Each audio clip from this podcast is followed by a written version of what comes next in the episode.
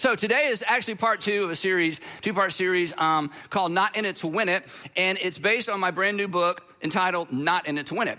And I do not like it when pastors leverage their platform as pastors to sell books, and so I never do that. And so I'm honestly honest, and I said this last time, you, if you're part of one of our network of churches in the Atlanta area, and specifically, you do not need to buy this book, and you do not need to read this book because you have been living this book and you have been modeling it. And we've talked about most of this.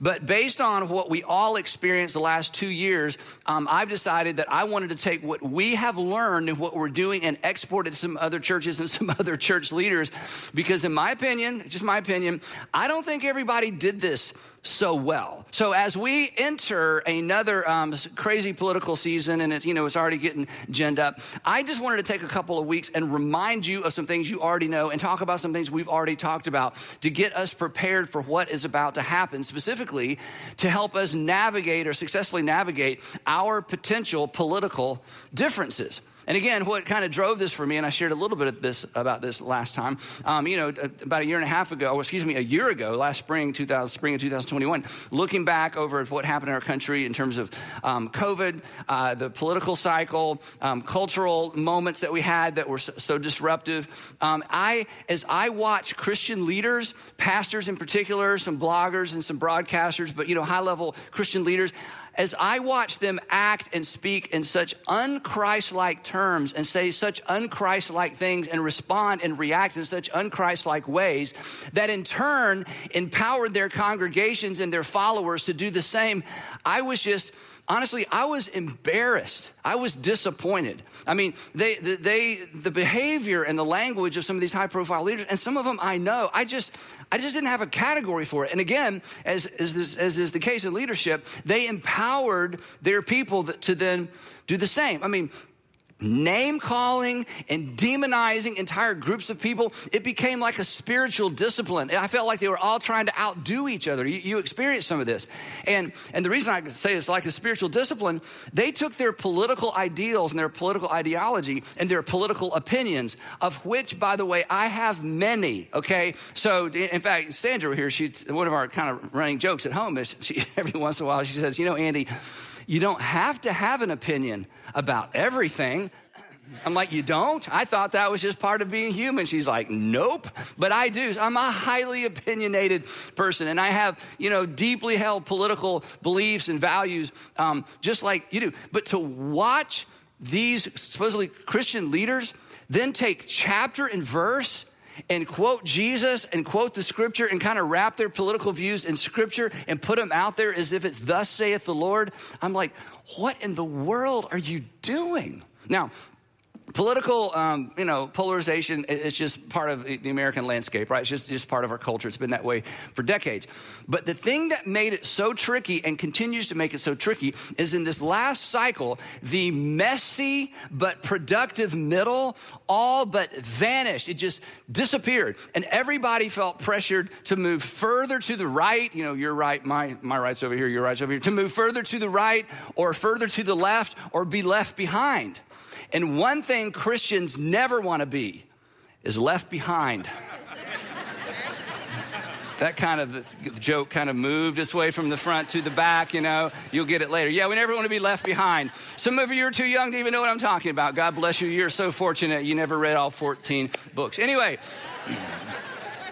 on 12 pages from the old from the New Testament. Anyway, so churches. So here's what happened. So what happened, and what's so disturbing to me? Again, this is just kind of my opinion. We're going to get to something beyond my opinion in just a minute, which is why you came. Uh, churches and church leaders. Really, we, I saw them take their cues from culture. They, they, they, they church leaders too, they vacated the middle, took their cues, um, cues from culture. And they did pretty much what everybody else was doing. And unfortunately, they did it the same way everybody else was doing it, and they used the same terms. And, and as I watched all this, again, I'm not politically neutral, but as I watched these Christian leaders using their platforms this way, I, the best way to summarize it, I, I felt like that they forgot what it meant to be Christian, not become a Christian. We, we know, we got that down, right?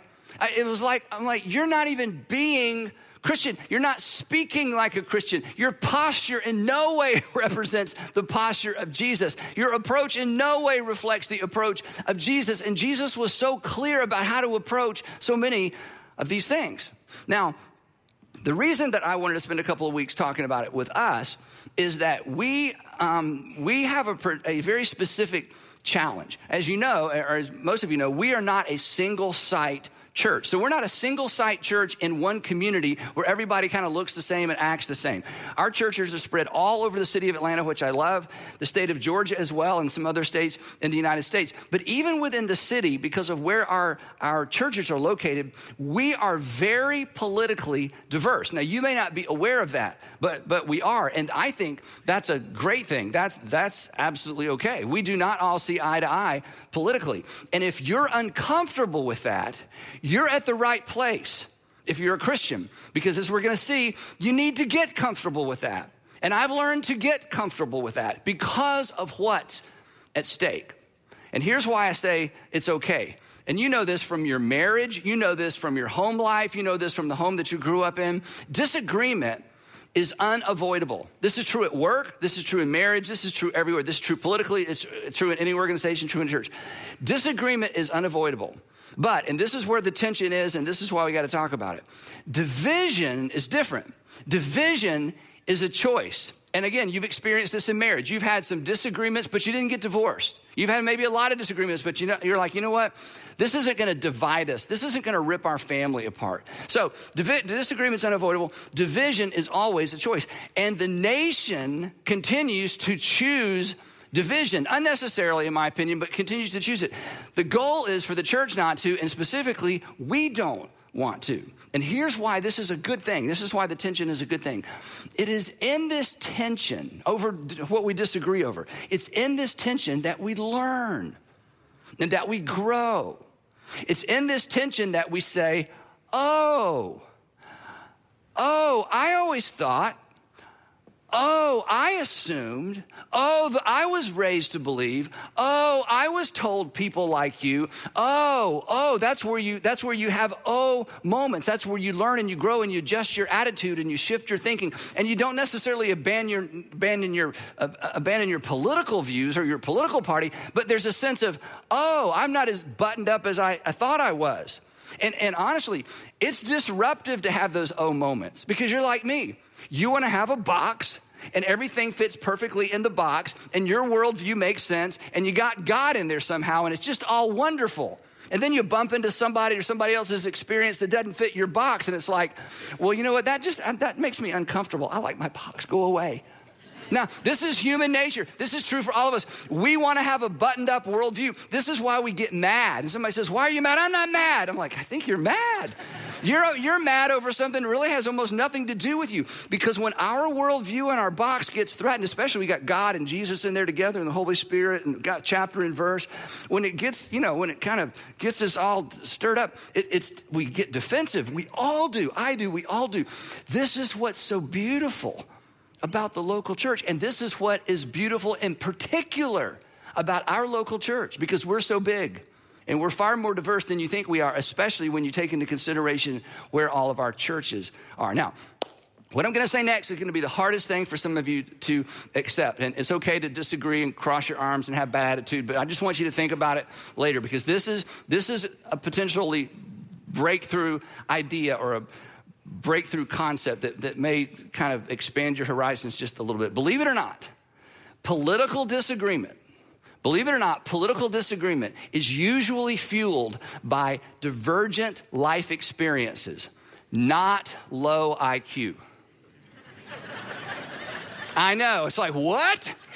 No, no, no, Andy, you're wrong. The reason she's a Democrat is she's not very smart. The reason he's a Republican is, you know, Republicans, they're not all that smart. I mean, it's just a lot easier to say the other party. They're just low IQ. But listen, when we associate someone's differing political views, when we associate that, they're just not that smart, low IQ, or you know, a lack of character. They're just bad people. They're just evil people. They're just out to get us. They're just evil. When you do this, do you know what you do?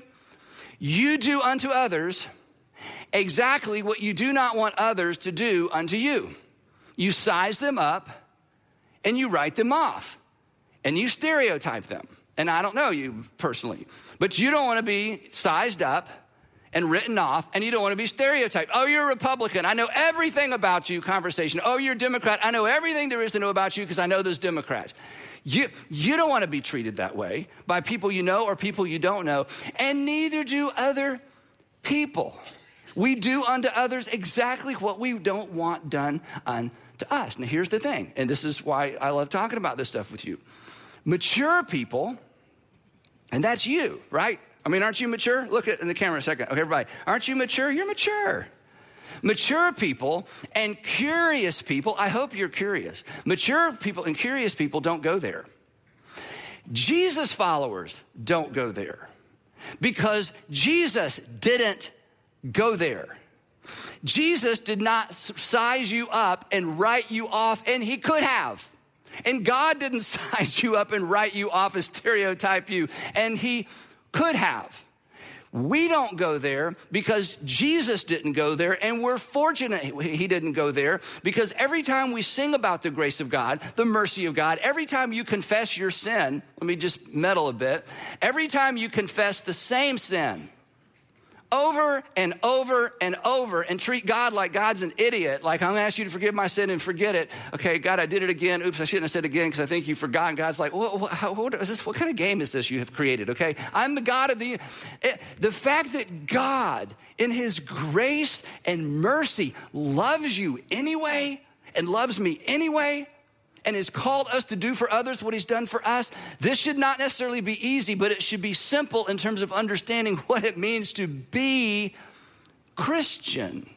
And the thing is this Jesus didn't just suggest this, we have a mandate that prohibits us from going there. Again, if you're not a Christian, knock yourself out, demonize everybody, criticize everybody, use whatever language you want, have fun with it, okay? You, you, I, I, have, I don't, you know, that's up to you.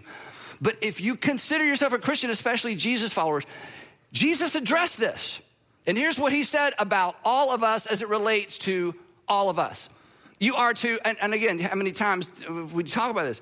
He says you're to love one another. Even if you don't agree with one another. In fact, you should love one another, especially when you don't agree with one another. And this love one another, this isn't, you know, Jesus feeling something toward us. I just love those people. No, I mean, read the Gospels. Jesus' love was active, it was external. And do you know what the love of Jesus looks like? It looks, sounds, acts like, and most importantly, reacts like Jesus. It's gracious and it's loving and it's kind and it's patient and it's honest and it's direct, but it's compassionate.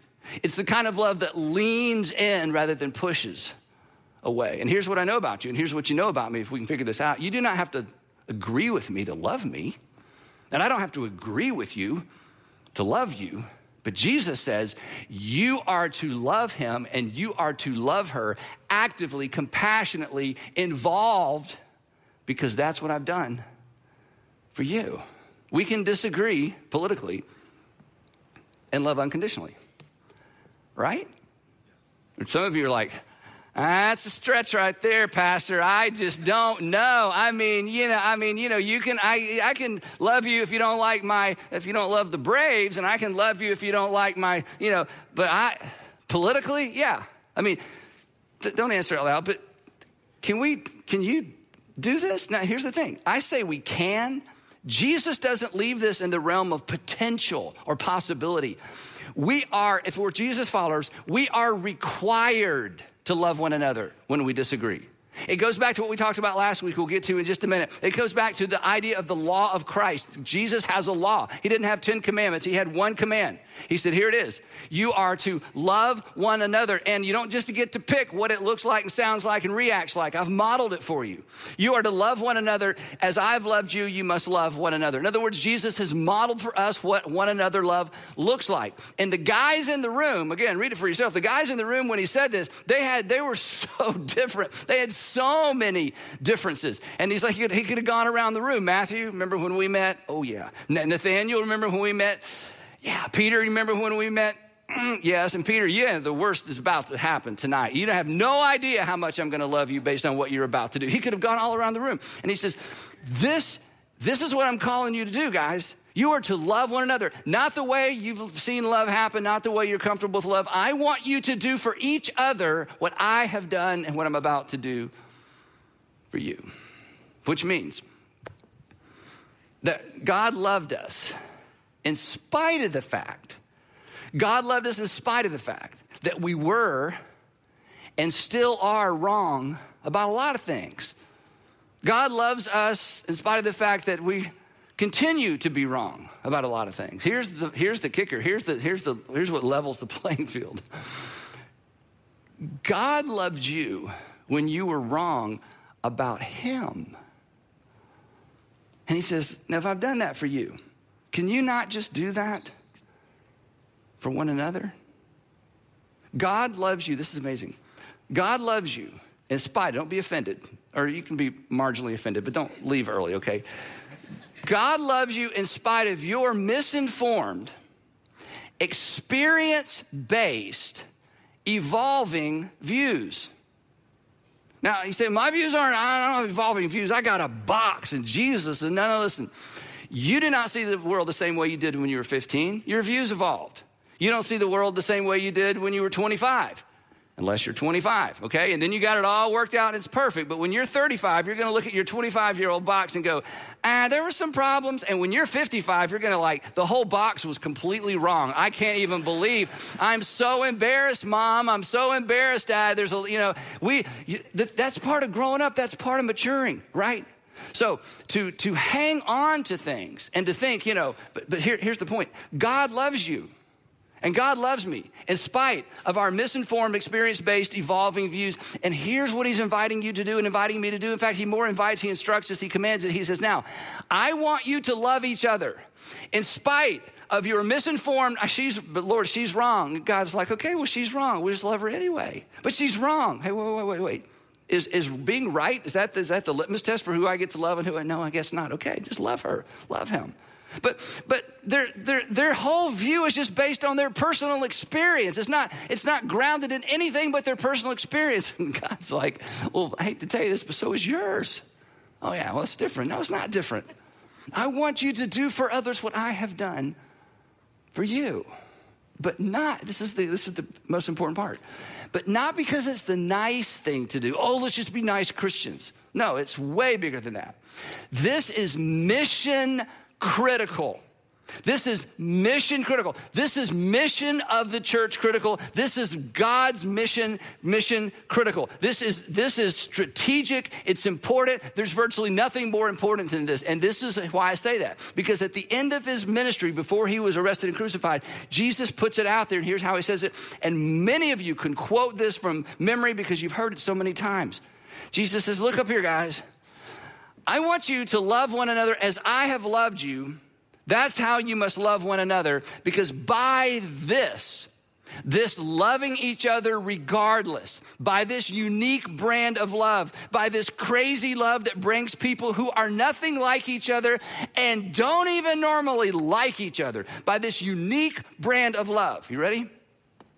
Everyone's gonna know that you are my follower, disciple, learner.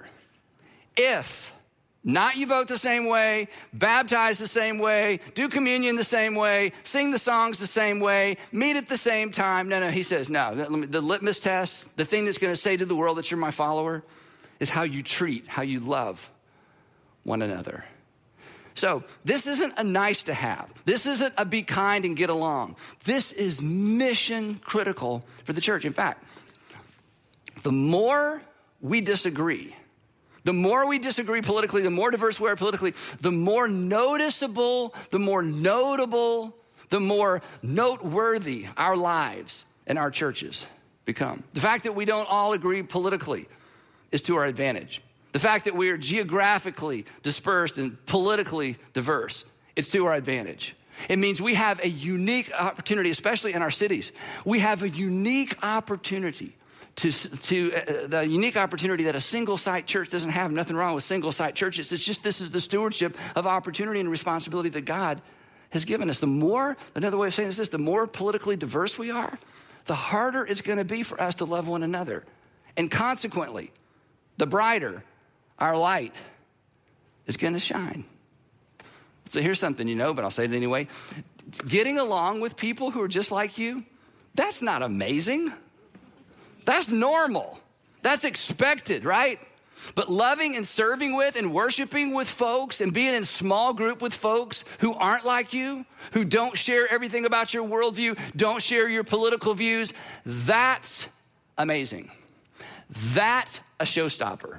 That's a stop and stare. That's ultimately, as we're going to see in just a, a minute, that's what helped change the world. Here, here's the way the Apostle Paul says it. And he uses our key phrase. He says, Look, here's what I want you to do. And he's, he's, he's talking um, to Christians in the um, Roman provinces and cities of, of Galatia. He says, Christians, here's what I want you to do I want you to carry each other's burdens. Well, well why? Well, here's why. Because carrying, here, carrying your burden, do you know what that requires of me? It requires me to move in your direction. And carrying my burden requires you to move in my direction. And when you move in my direction and help me carry my life burden, do you know what you'll discover? You'll discover that our differences are more understandable than you thought.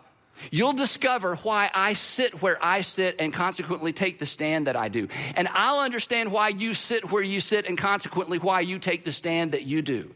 We're gonna have that oh moment. And our boxes are going to be so confused and so messed up that we either have to set them down and love each other or turns, or turn our backs on each other and decide we're no longer going to be Jesus followers and elevate our politics over our faith, which is always, always, always a mistake. More importantly, and in this way, here's what he says. And in this way, you actually fulfill, here's his phrase, the law of Christ. That when I move in your direction, regardless of how different we are, and I get up under the burden of your life, even if you caused the burden through your misdeeds and through your irresponsibility, I learn something about you and I model the law of Christ. The law of Christ is to love as Christ loved us. In other words, when we choose, to say it this way, when we choose to carry someone's burden, what divides us diminishes, and what unites us surfaces. That's when we have the, the oh moment. So let me just ask you, and get back to it. For those of you who are just, it's just, they're just completely wrong and horrible, whatever, whichever side you're on. You, you got some work to do. If you're a Jesus follower, if you're not a Jesus follower, it's just fun. Have at it. Hate, hate, hate, hate. It's okay. Call names. It's okay. If you're a Jesus follower, you do not have that luxury. You do not have that opportunity. You are to lean in and discover and figure out how to love and get up under their burden. And it is going to mess you up. It's going to rock your world, but it's what changed the world. You will fear less. You'll understand more. And you might even change. Not parties, but you might even change the way you see the world and the way that you view the people around you that you've never understood. How could they? How could they? How could they? Remember this, I've told you this so many times. Anytime you get stuck in the cul de sac of, how does anybody do that? Why would anybody do that? How could anybody vote that way? How could anybody believe that way? The moment you hear yourself saying that or thinking that, just remember there's something you don't know. If I don't understand why she could vote that way, and if I don't understand why they would act that way, there's something I don't understand. There's something I need to discover. And yes, it's messy, but it makes you better and it makes the world better and it makes the church stronger. This is how the church began. This is how the world changed. And the thing is this, and I'm going to show you a passage.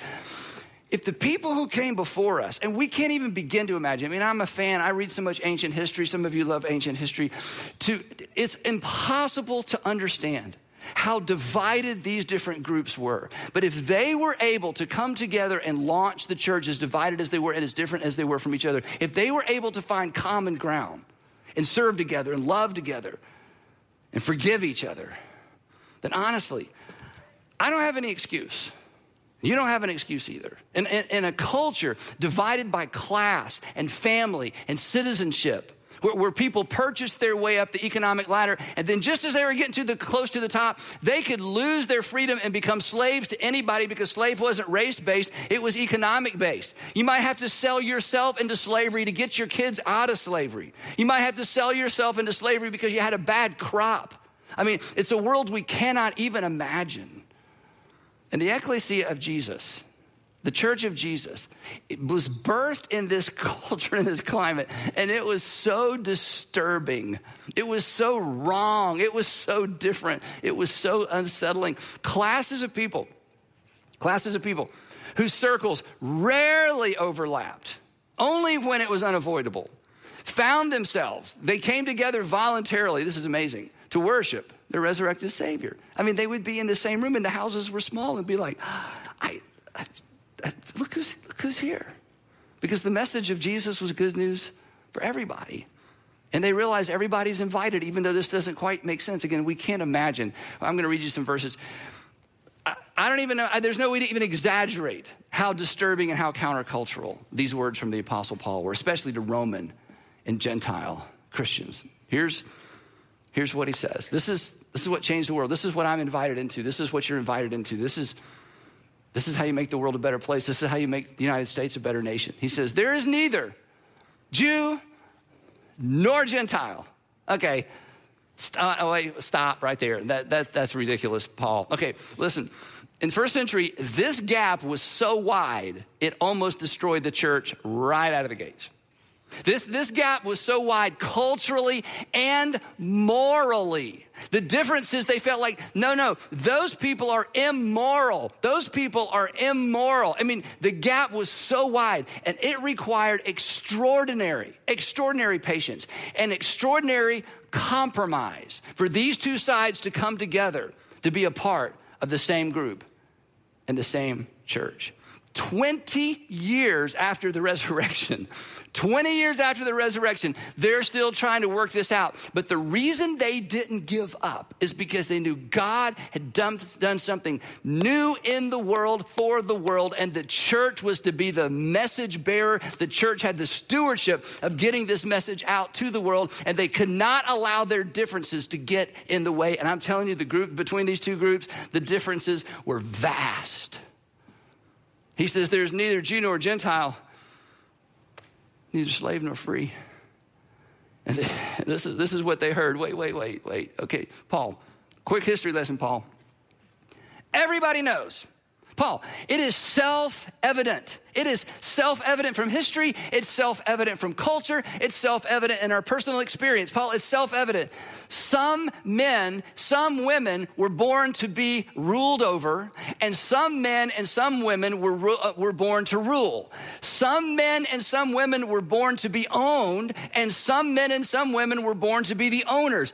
Everybody knows this. There is a huge distinction between the owners and those who are owned. The whole economy rises and falls on this.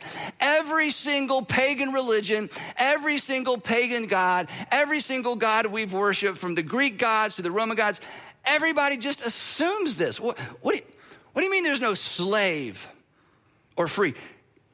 You're telling me your God values the owner as much as the owned that God values the owned the same way that God gives the same amount of dignity to those who are owned to those who own. That there's no difference, that God doesn't play favorites.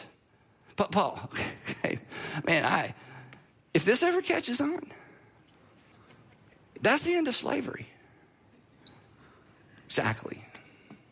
The seeds that eventually, and it took too long, the seeds that eventually bore the fruit that undermined the, undermined the slave trade all over the world, almost all over the world. They were sown by Christians and they took root where there were Christian missionaries and people decided to be followers of Jesus. Today, you know this, right? Anywhere in the world where the church is strong, anywhere in the world today where the church is strong and legal, slavery is illegal. The places in the world where slavery is not illegal is where the church is not strong and is not in the open and is not supported are celebrated. This is no coincidence. This is no accident. The liberating gospel of Jesus has huge, huge cultural implications, but they don't get voted in. They get raised up and lived out by the people who are following Jesus. And eventually people discover it's true. Following Jesus makes you better at life. It makes life better and it makes the world a better place. Paul, if we decide in our churches to equate, the, to give the same dignity to the owned and the owners, Paul, this is, this is so disruptive. He said, Well, I got another one. Neither is there male, female. They're like, okay, whoa, whoa, whoa. If the women find out about this, I mean, Jews and Gentiles, right, but wait, you're saying that men are, are, are not, I mean, that women, that men aren't superior, that women aren't, are, is this what you're saying? Paul's like, It's exactly what I'm saying. Ladies, women flocked to the church. They, they, they, the, the, women, this was such a message of dignity. And the women knew all along what you women know. You're smarter than us anyway, okay? so they already knew. They just didn't have the freedom to live their lives in such a way where they got equal treatment and equal education and equal opportunities. Okay, this, the seeds were sown through the message of Jesus. Again, to us, it's self evident. Of course, there's no difference between men and women in terms of their value. But I'm telling you, when Paul wrote these words, it was not self evident. The opposite was self evident. For you, he says, this is so powerful. He says, for you're all one. In Christ Jesus, there's no distinction in the kingdom of God equal dignity, equal worth, equal value. This was so disruptive. If this caught on, if this caught on, the fabric of the entire empire would unravel. And it did. And Jesus predicted it. And it was because not of a bunch of people who believed something, it was a bunch of people who lived out the teaching of Jesus the cultural, eh, again, I don't even know how to describe it any further. The culturally disruptive unity. The culturally disruptive unity. Everybody was there. And they refused to allow their built in differences to divide them. The cultural disruptive unity of the first century church shocked the world. And their message in their unity eventually changed it.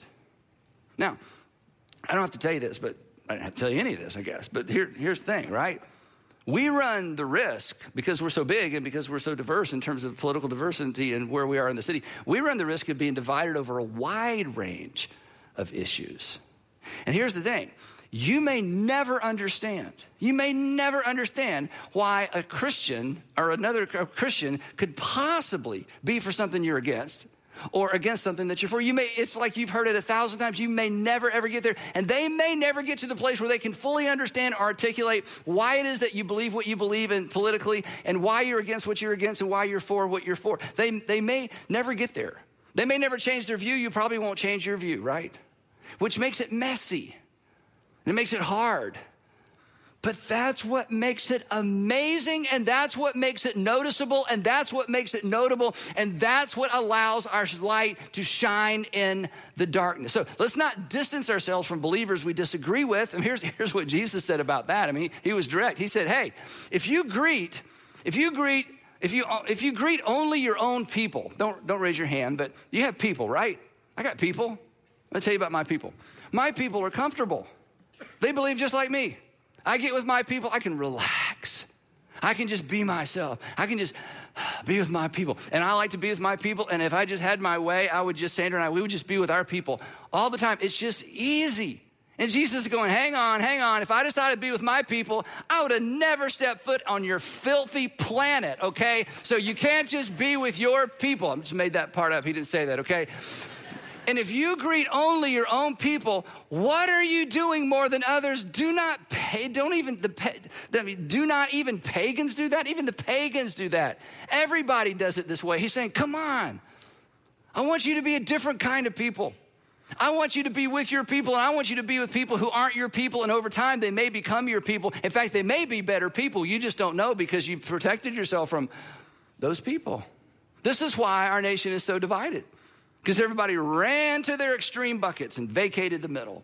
Don't learn a thing, it's just easier to call people names. Demonize the other side because you know this. You can't raise money in the middle. You can't get a bunch of followers in the middle. You can't be famous in the middle. You raise money and you become famous in the extremes. Let's not fall for that. That didn't change the world. That divided the world. That continues to divide the world. And Jesus has invited us to do something extraordinary. He's invited us to be amazing. So let's just do what the early church did. It worked out. They changed the world slave and free, male and female, Jew and Gentile, Democrat and Republican. Let's, let's just be Christian.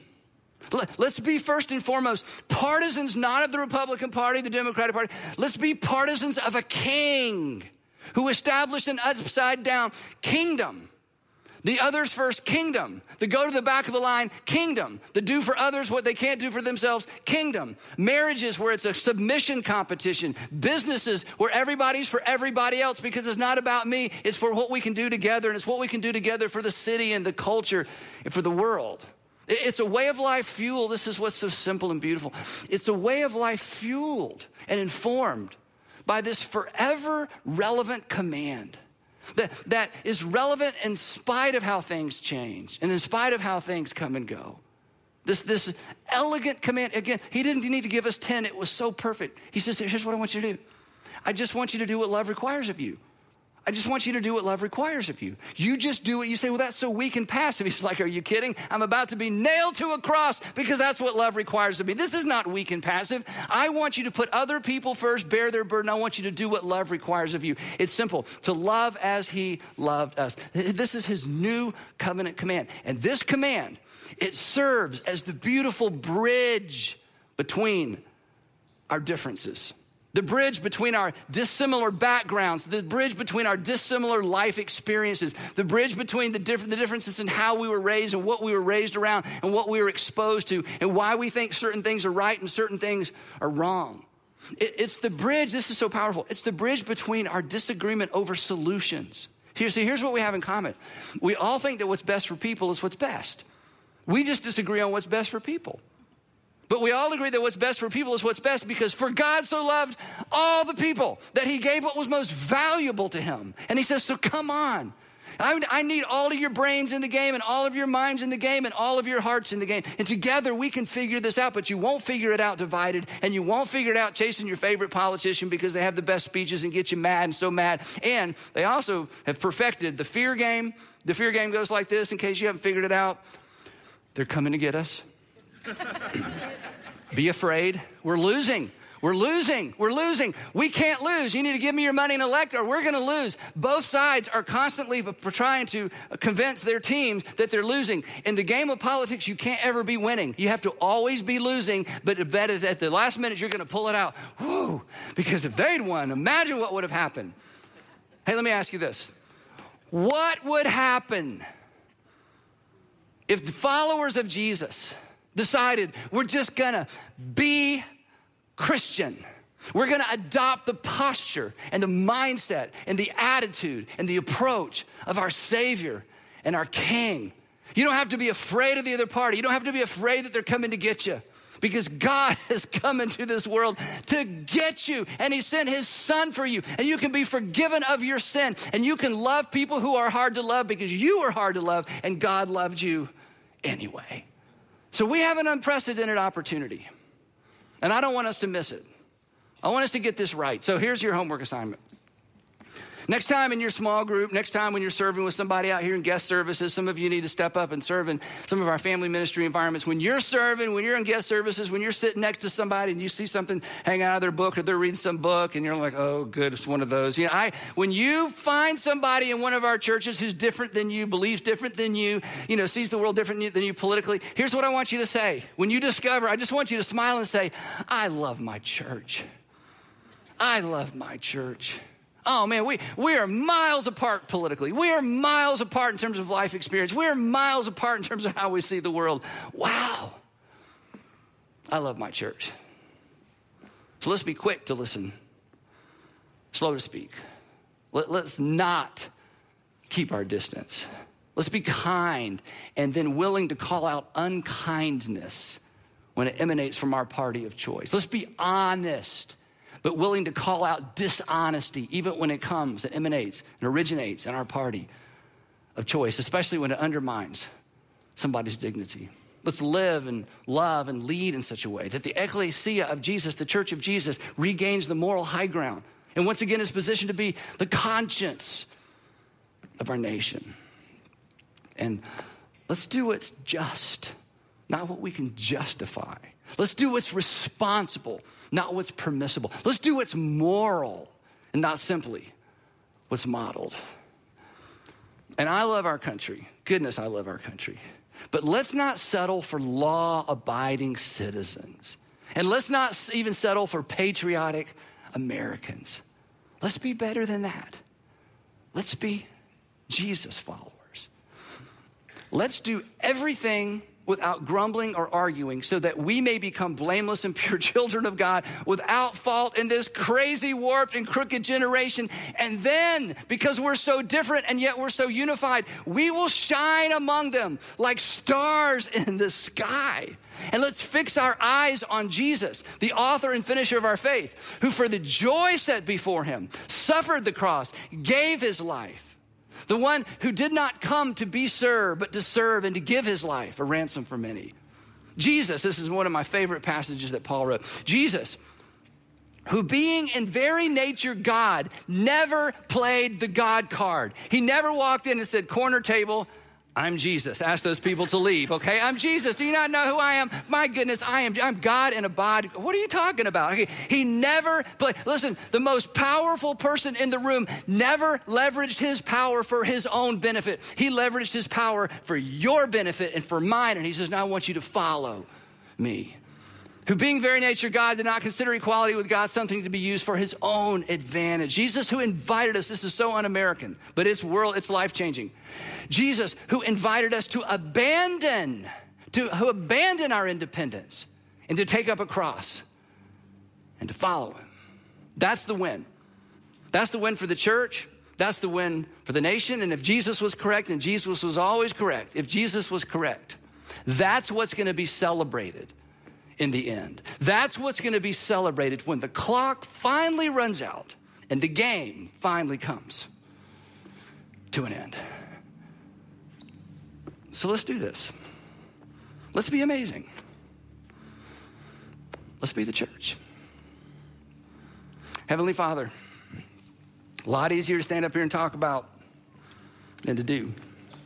But we can do this. You called us to do this. You wouldn't have asked us to do it if we couldn't do it to give us eyes to see and ears to hear.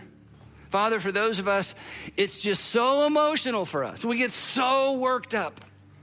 I pray that you would open our eyes to our own sin, to our own need of grace, our own need of mercy, and that we would find it in ourselves by your Spirit to extend that same grace and mercy to others, especially those we don't see eye to eye with. So give us wisdom to know what to do. Give us the courage to do it. And I pray all of that in the matchless name of Jesus, our Lord, our Savior. Amen.